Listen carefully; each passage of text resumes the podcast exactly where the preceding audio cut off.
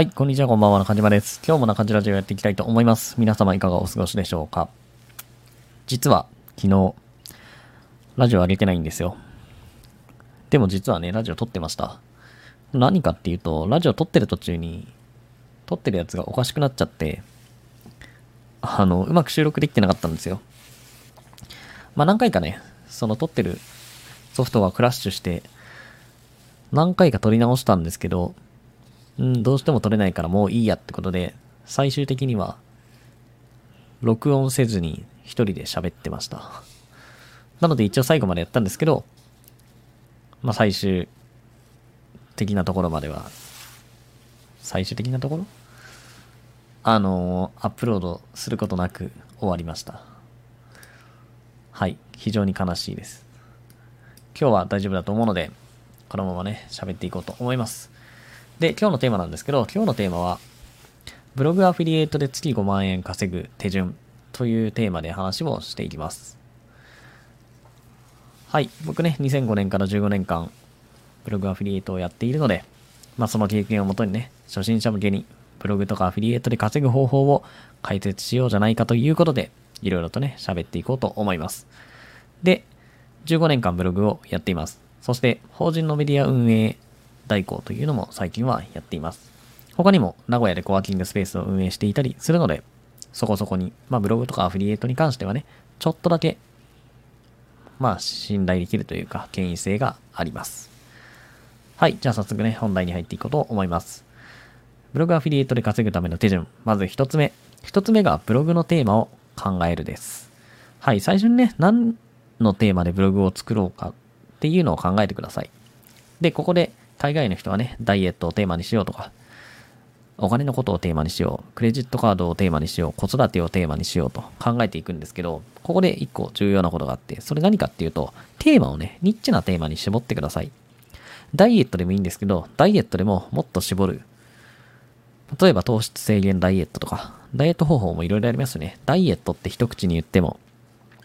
あの、いろんなダイエットもあるし、いろんな切り方があると思うんですけど、とにかくね、幅広すぎるテーマを選ばないっていうところがすごい大事です。はい、この話はね、なんでテーマを絞る、ニッチなテーマにするのが大事かっていうのはこの後でね、解説をしていこうと思います。で、もう一つ、あと二つですね、重要なことがあって、何かっていうと、ASP 案件があることですね。ASP っていうのは、アフィリエイトサービスプロバイダーの略ですね。これ何かっていうと、A8 ネットとか、あとはアクセストレードとかアフィビーとか、まあ、聞いたことあるかなと思うんですけど、そういう ASP を使ってアフィリエイトをします。で、自分が選んだテーマに関する商品が、そういう ASP に登録されているかどうかっていうのを調べてください。例えばダイエットならね、ダイエットって A8 で調べるとダイエット関連の商品がいっぱい出てきます。それなら OK です。でも、たまにね、すごいニッチすぎるテーマを選んでしまって、ASP の案件が何もないことがあります。そうなるとすごい困るんですよ。何が困るかっていうと、ブログ作っ、お金を稼ぐためにブログを作ったけど、売るものがないという状態になってしまいます。これね、意外なほどに多くて、すごい困ってる人いっぱいいます。そういう人がどうするかっていうと、Amazon とか楽天でアフィリエイトするんですけど、Amazon とか楽天のアフィリエイトってすごい安いんですよ。1件売っても10円とか20円とか、そのぐらいの報酬にしかならないんですよね。でも ASP 案件だと、1件売ると1000円、2000円とか、高いものだと1万円っていうものがあるので、やっぱりね、収益のことを考えると、絶対に ASP 案件があるものを選ぶ方がいいので、事前にね、チェックをしてみてください。そして、3つ目。3つ目が、自分が情熱を持てるテーマですね。この情熱を持つっていうことがすごい大事で、これがないと、正直、ブログとかアフィリエイトで稼ぐのは相当厳しいです。はい、よくね、何のテーマでブログを作るのかって言われたら自分が興味関心のあるジャンルを選びましょうっていう話をされるんですよ。正直ですね、興味関心ぐらいでブログ作ってもお金稼げないんです。例えばね、さっきも例に出したんですけど、ダイエットに自分は興味関心があるから、ダイエットでブログを作ろうと。もちろんそれはいいんですけど、でも同じこと考えている人いっぱいいるんですよ。はい、自分も興味が、関心があるから、ダイエットでブログを作ろうとしている人、これまで作ってきた人、山ほどいます。僕2005年から始めてますけど、15年間でね、同じような人がもう何万人何十万人っているわけです。で、最近で言えばダイエットの専門家とかね、お医者さんとかそういう人もブログを普通にやっています。なので、興味関心があるぐらいで選んで、稼げるようになるかって言ったら、稼げるようにならないんです。まあ、それって感覚的に理解できるのかなと思うんですよね。ダイエットに興味が、興味関心がある自分がダイエットの情報を書いて、どうやってお金稼げるんだろうって思う人いると思うんですよ。その通りなんですよ。そのぐらいでお金稼げるかって言ったらやっぱり稼げないです。なので、情熱を持てるかどうかっていうのがすごく重要。なので自分はダイエットに対して情熱を持てるのか、本当にダイエットで悩んでいる人に対して、その人が本当に痩せられる方法を徹底的に書けるかどうかと、そういうのがすごく重要になってきます。はい。まあ、どんなテーマを選んでもらってもいいっちゃいいんですけど、本当に情熱がないとしんどいです。続けることもしんどいし、今稼げていない人っていうのは大体そんな感じですね。お金を稼ぐためにブログをやっていて、まあそんなにね、自分が興味ないものを扱ってるんですけど、まあ興味関心があったとしてもね、じゃあそれを深いことまで調べられるかっていう話なんです。はい。普通の情報を書いててもお金稼げないので、お金稼ごうと思うとね、どうやったって、あのいろんなね、本とかネットとかで調べて勉強して、いろんな知識を身につけた上で、記事を書いていく必要があるんですけど、ほとんどの人は情熱がないので、そんなことをしません。結果、稼げるようにならないということですね。だから、ちゃんとね、自分でお金稼ぎたいと思っているのであれば、情熱を持てるようなテーマを選んでください。まあ、この辺のね、テーマ選びっていうのはすごい重要なので、よく考えてみてください。まあさすがにね、このテーマ選びで2週間とか1ヶ月とかかかっているぐらいだったら、もう適当なテーマでとりあえずブログを作り始めて、まあ文章を書く練習とかをした方がいいかなと思うんですけど、別にね、1日2日で決められなくても僕はいいと思っています。なんでかっていうと、このテーマの選び方を間違えてしまうと、せっかく記事を頑張って書いてるけど、お金稼げないっていうことになり得るんですよね。まあ例えば3ヶ月間、すごい頑張って記事を書いたけど、まあ3ヶ月後にね、すごい興味関心なくなってやめちゃったってなったら、その3ヶ月無駄になっちゃうじゃないですか。まあもちろんね、文章を書く練習として捉えるんだったら3ヶ月無駄にならないですけど、やっぱりね、そうならない方がいい。自分がずっと情熱を持ち続けられるテーマを選ぶに越したことはないので、テーマ選びっていうのはね、すごい重要なので、ぜひ考えてみてください。これが一つ目ですね。はい。で、二つ目が、レンタルサーバーを契約するですね。はい。ブログでお金を稼ごうと思えばレンタルサーバーというものを契約する必要があります。まあそれを契約しないとね、自分のブログを他の人に見てもらえる状態にはならないので、絶対に契約してください。個人的におすすめは、このハウィングというレンタルサーバーです。まあレンタルサーバーね、サーバーによって値段違うんですけど、だいたい1000円ぐらいのところが多いです。月1000円ですね。はい、もう月1000円の出費が痛いという人もいるんですけど、お金稼ごうと思えばそのぐらいは必要経費だと思ってください。月1000円が出せないのであれば、ブログとかアフィリエイトやらない方がいいです。まあ正直ね、そのぐらいの余裕もないんだったら本当に他のことをした方がいいと僕は思っているので、あの、これはぜひね、出すようにしてください。コナンウィングおすすめしてるのは、まあ使いやすいし、やっぱり早いです。サーバーのね、速度が速いっていうのはすごく重要なんですけど、このハンウィングは速いです。まあ、他のサーバーと比べてすごい速いなと僕は思っているので、あの、ぜひね、どのサーバーがいいんだろうと迷ったら使ってみてください。他のサーバー使ってる人でもこのハンウィングおすすめですよ。僕ずっとね、15年前ぐらいから X サーバー使ってきてたんですけど、で、ここ数年前まで X サーバーずっと使ってたんですけど、このハンウィングね、一回ちょっと試しに使ってみようと思って使ってみたら、あ、すごいいいサーバーだなと思って、最近メインで使ってるのはこのハンウィングですね。はい、X サーバーから乗り換えた、あの、ブログね、X サーバーで作っていたやつもこのハンウィングに乗り換えたやつもあります。このハンウィングだと結構ね、乗り換えとかがスムーズにできたりするので、今すでにね、レンタルサーバー契約していて、なんか遅いなと思っている人はこのハウィングとか検討してみるといいかもしれません。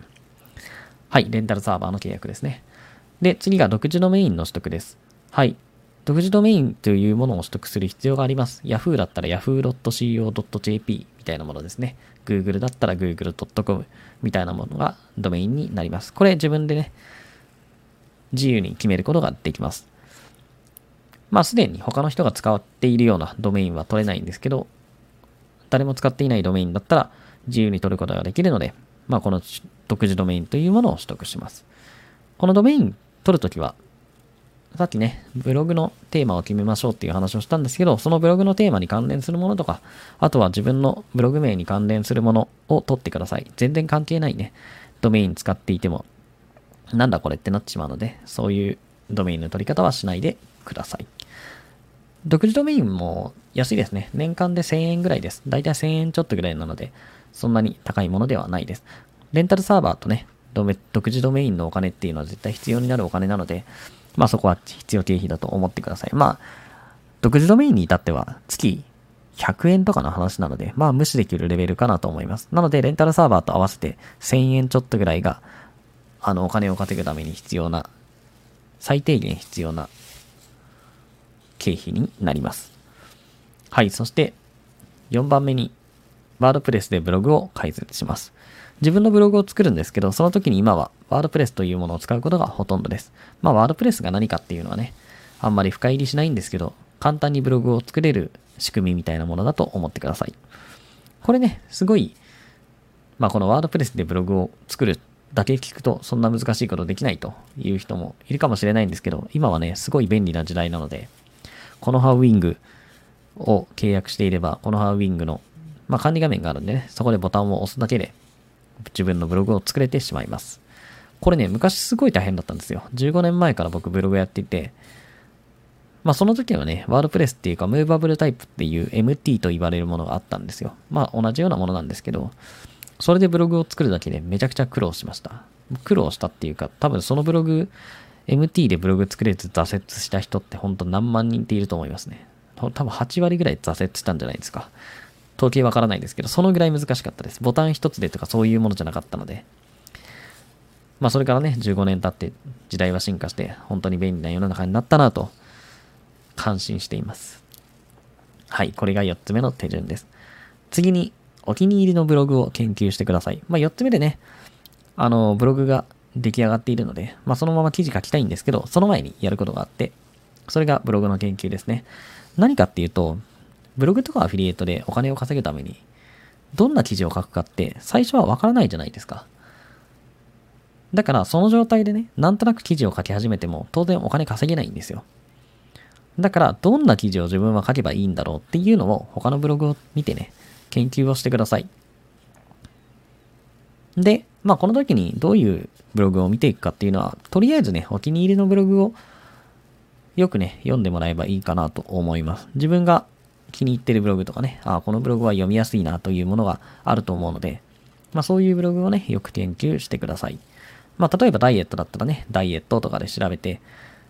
いろんなサイトとかブログが出てくるので、そういうものの中から自分が、ああ、これはいいなと思ったものをよく読み込んでみてください。そうすると、ダイエットに関する知識も手に入るし、あとは、どんな記事を書けばいいのかっていうのもわかるので、まあ一石二鳥ですね。はい、これはね、絶対にやってください。これやらずにブログ作ってうまくいった人って、うん、まあ僕はほとんど聞いたことないです。なんでかって言ったら、当たり前なんですけど、じゃあ、100メートル先にゴールがあるから、そこまで走っていってくださいって誰かに言われたとしてね、目隠しして、向いてる方向もわからずに、走ってって、ゴールにたどり着けるかって、まあたどり着けないじゃないですか。運よくね。すごい運よくたどり着ける人はいますよ。でもほとんどの人は無理じゃないですか。みんなね、それと同じことをやってるんです。目隠ししてどこがゴールかわからないけど、とにかく走り続けるみたいな。で、結果、何年経ってもお金を稼げるようにならないと。そういう人がほとんどなので、あの、まあそういうことをしないでください。ちゃんとね、あの、僕らもそうですけど、15年間ブログやってるじゃないですか。で、いろんなことを考えるわけですよ。お金を稼ぐためにどうしたらいいか、どんな文章を書けばいいか、どういう記事を作ればいいか、どんなブログを作ればいいかというのをすごい考えて試行錯誤して、まあ15年間やってるわけですけど、そういうものがね、全部公開されてるんですよ。インターネットの仕組み上、誰でも見れる状態になっています。なので、そういうのはね、検索エンジンで検索をすると、あの、いろんなものを見れるようになってるので、そういうのをちゃんと見ましょうっていう話ですね。そういうのを見ずに自分だけでね、あの、考えてブログ運営するっていうのは、本当にハンディキャップを自分に背負わせてやってるのと同じなので、わざわざ自分がそんな不利になるようなことしなくていいんですよ。みんながいろいろ考えてやってくれてるものがあるので、そういうのをちゃんと研究しましょうっていうことですね。で、研究なので、ただ読んでいるだけではなく、なんでこのブログはこんなに読みやすいんだろうとか、こうやって文章を書けばいいのかとかをね、ちゃんと考えながら文章を読むっていうのが重要ですね。はい。そして次の手順が、ブログで書く予定の記事をリストアップするです。まあ、これもほとんどの人がやってないですね。ほとんどの人がこういうことをやらずに行き当たりばったりで思いつきで記事を書いていく。まあ、その結果うまくいかないんですけど、これね、最初にやってください。あの、ブログ記事をね、書き出す前に、最初にリストアップしてください。はい。で、なんで最初にやるかっていうと、結局ね、やらなきゃいけないんです。結局やらなきゃいけないっていうのは、思いつきでブログ書いてもいいんですけど、思いつきで書くにしたって、ブログ記事を書く前に何書こうかって考えるじゃないですか。ね、50記事書こうと思ったら50記事書く前に直前に考えるわけでしょで、そう考えるぐらいだったら最初にまとめてやった方がいいんですよ。なんで最初にまとめてやった方がいいかっていうと、その方がブログの全体像が見えるから。全体像が見えてる状態でブログ記事書いていくのと、全く全体像見えずに行き当たりばったりで記事書いていくの、どっちがいいブログになりますかって言ったら、これ経験ない人だって、全体像見えてやる方がいいってわかるじゃないですか。でもみんなやらないんですよ。なんでかって言ったらめんどくさいから。めんどくさいから、あの、そのまま記事書いていく方が楽だからって書いていくんですけど、結局、でも結果どうなるかって言ったら、1年経っても2年経っても全然稼げないと。だからそんな本になっちゃうので、最初に絶対リストアップをしてください。どんな記事が必要になるか。結局やるからね。あの、行き当たりばったりにしたってどうせ考えるんだから、それを最初にまとめてやっておきましょうっていうだけの話です。はい。で、この時にリストアップする記事はね、50記事ぐらいを目安にしてください。自分が決めたテーマの記事をリストアップした時に、50記事を大きく超えるようなテーマの選び方をしていたら、それはテーマの決め方がアバウトすぎると思ってください。例えばね、さっきから言ってるダイエットっていうのをテーマにしてブログを作ります。これ何記事ぐらいになるかわかりますか？まあ正確なね、数っていうのは僕もわからないんですけど、50記事じゃ絶対に終わらないはずです。なんでかって言ったら、ダイエットっていう幅広いテーマに興味関心がある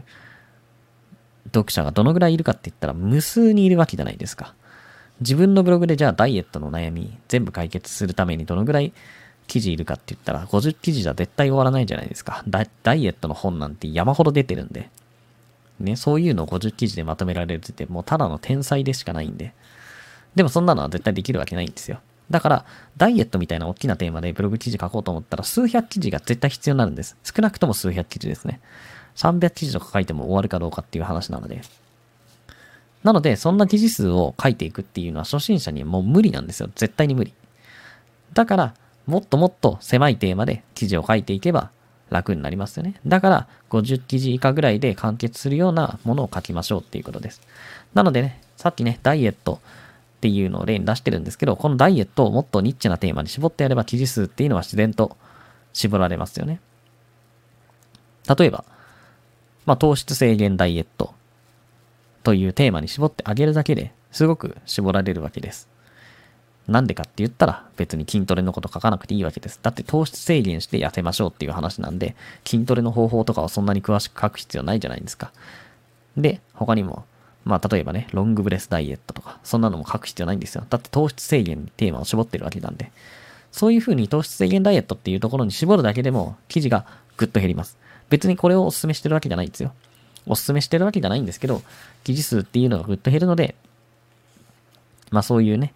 テーマの選び方をしてもらって、あのブログを書く前に記事をリストアップしてください。で、記事のリストアップができたら、順番に記事を書いていきます。その時に気をつけることは、高品質な記事を書くっていうことですね。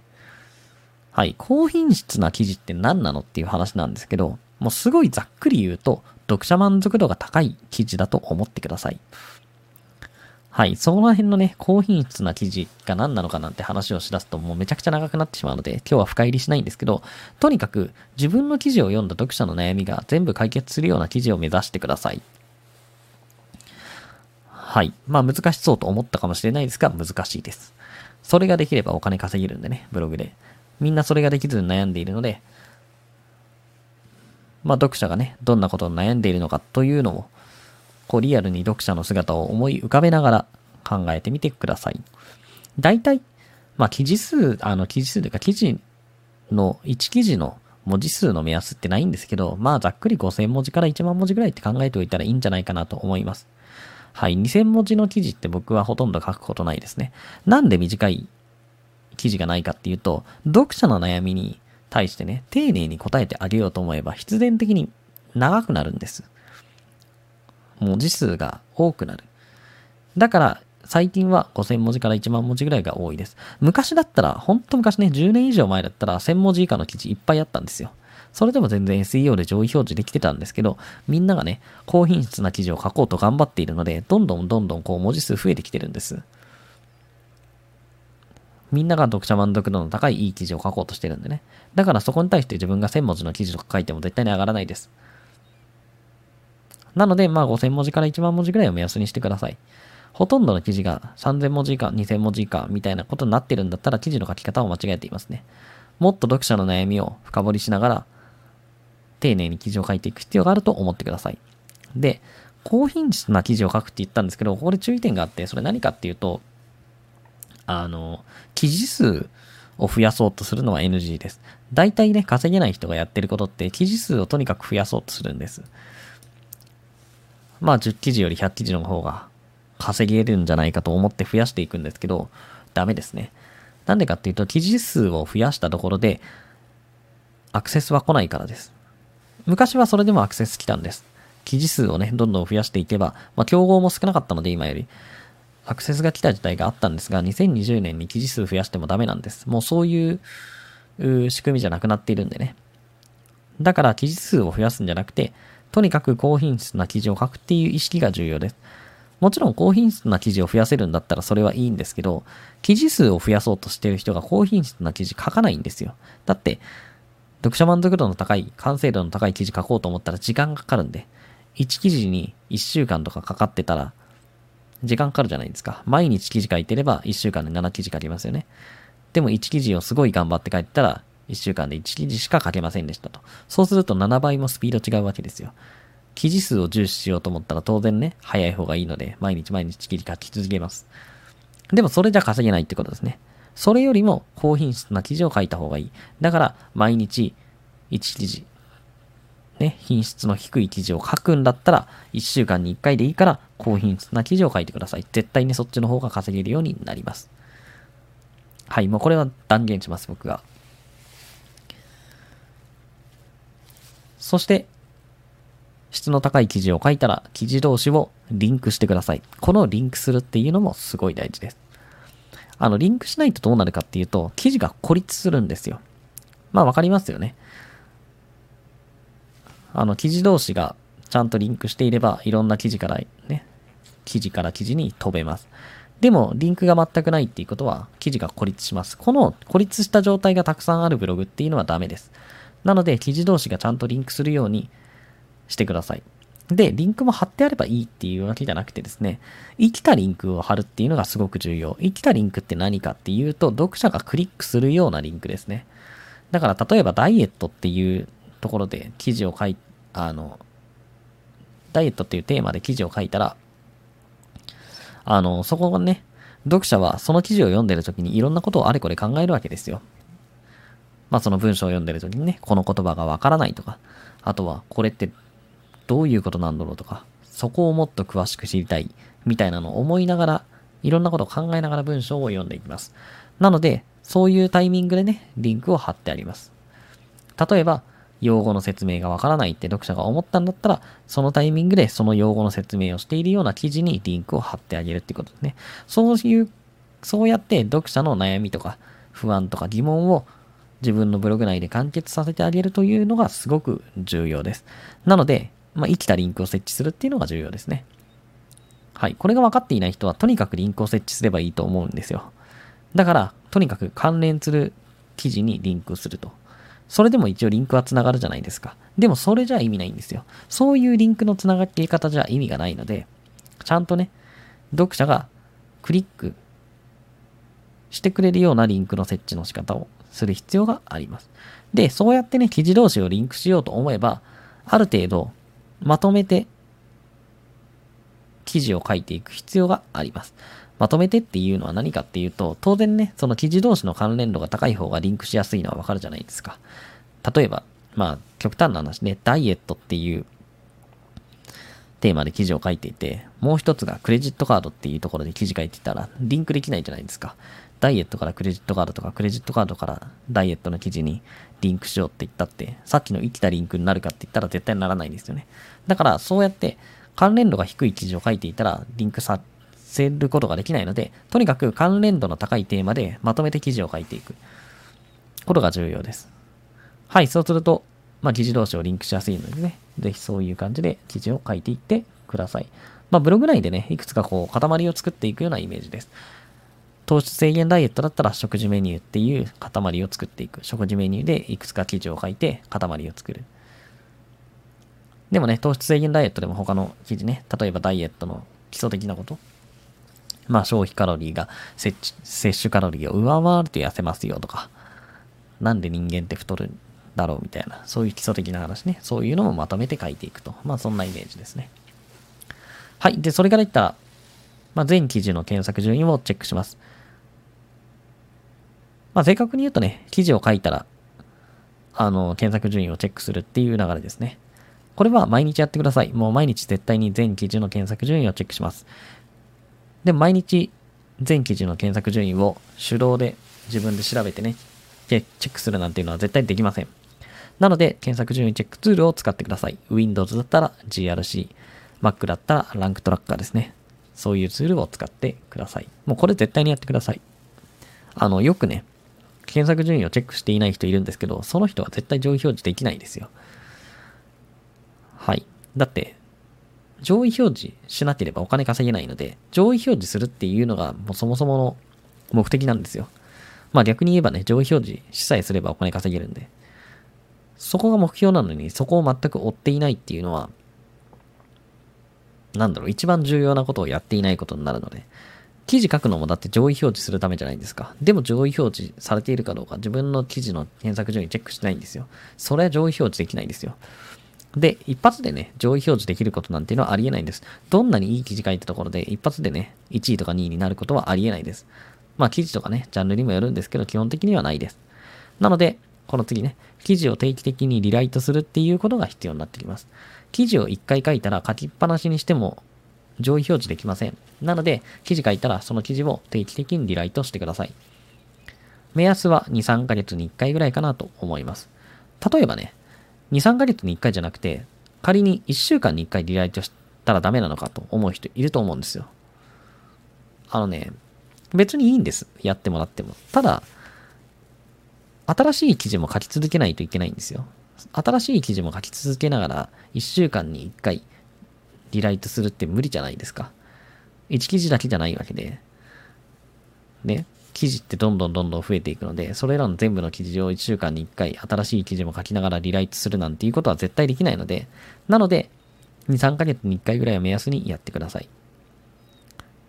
ただ、記事もね、重要度とか優先度っていうのが変わります。じゃあ、どういう記事を優先してリライトすればいいのっていうのをさっきチェックしてもらった検索順位を見ながらチェックしますね。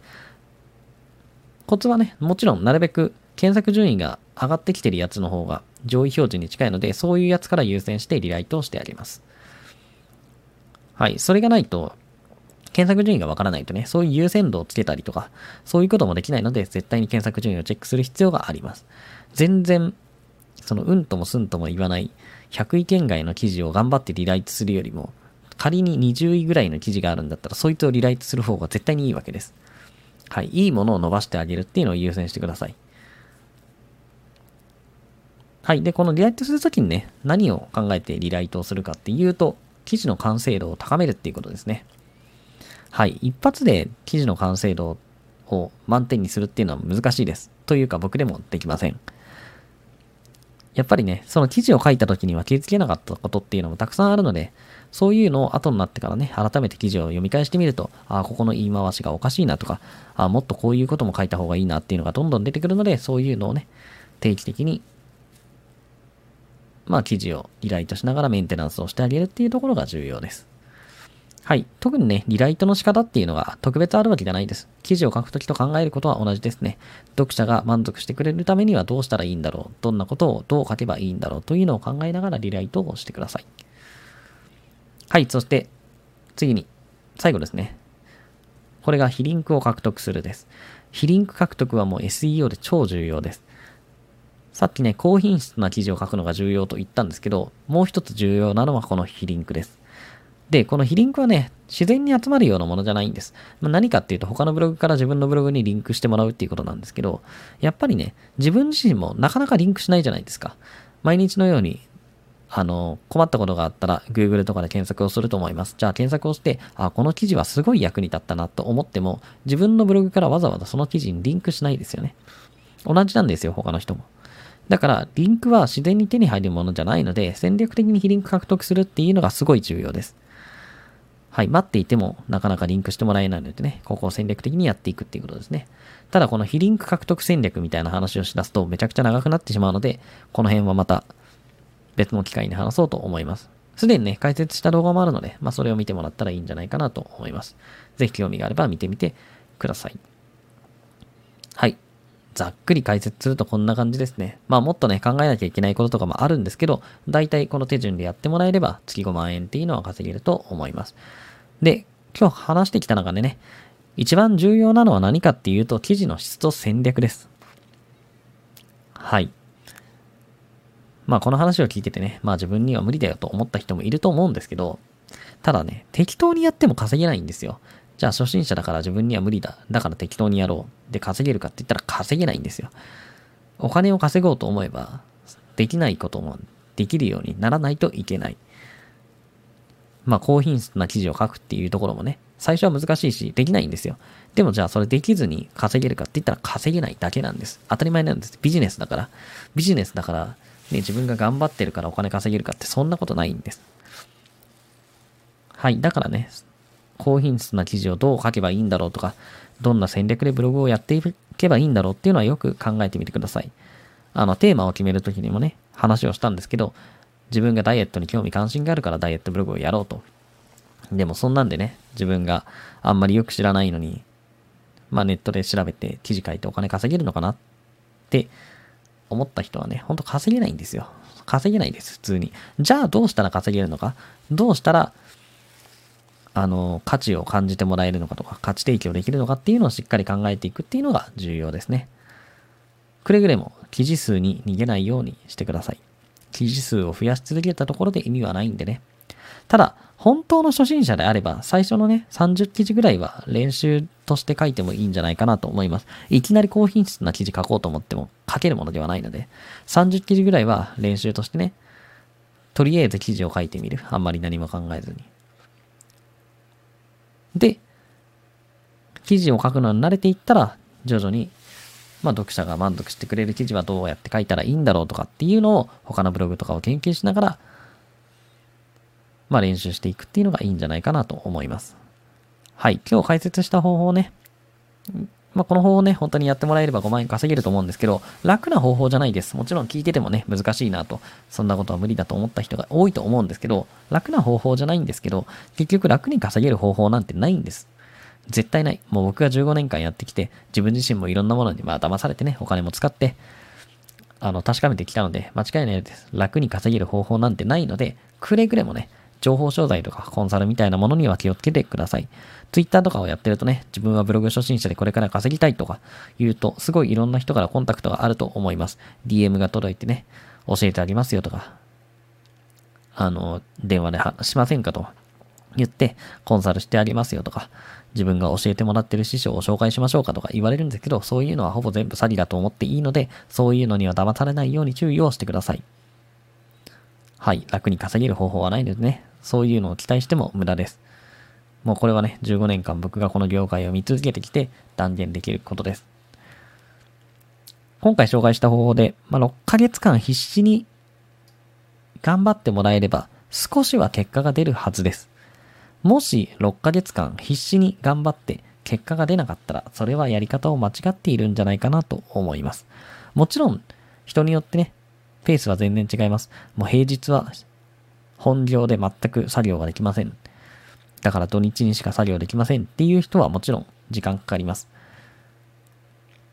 でも、平日もね、ある程度時間が、まあ1日3、4時間取れて、休日も10時間ぐらい作業できると。その状況で半年間必死に頑張ったけど、全然結果が出ませんとなると、やっぱりやり方とかね、考え方が間違っている可能性はあるので、一度立ち止まってもらってね、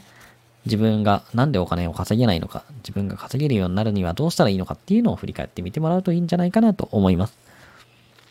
はい。大変です。お金を稼ぐのは。ブログとかアフィリエイトでお金を稼ぐっていうのは本当今大変なんですけど、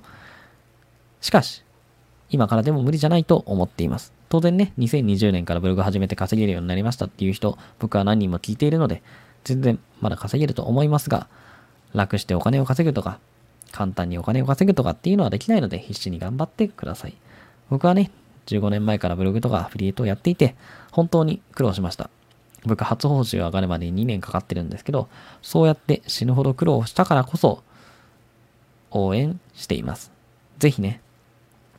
あの、頑張ってお金を稼げるようになってください。ということで、今日のテーマは以上になります。また明日配信予定なので、ぜひ時間があれば聞いてください。このチャンネルではブログアフリエイト、企業副業自己啓発などをメインのテーマに扱っています。もし興味があればフォローしていただけるとありがたいです。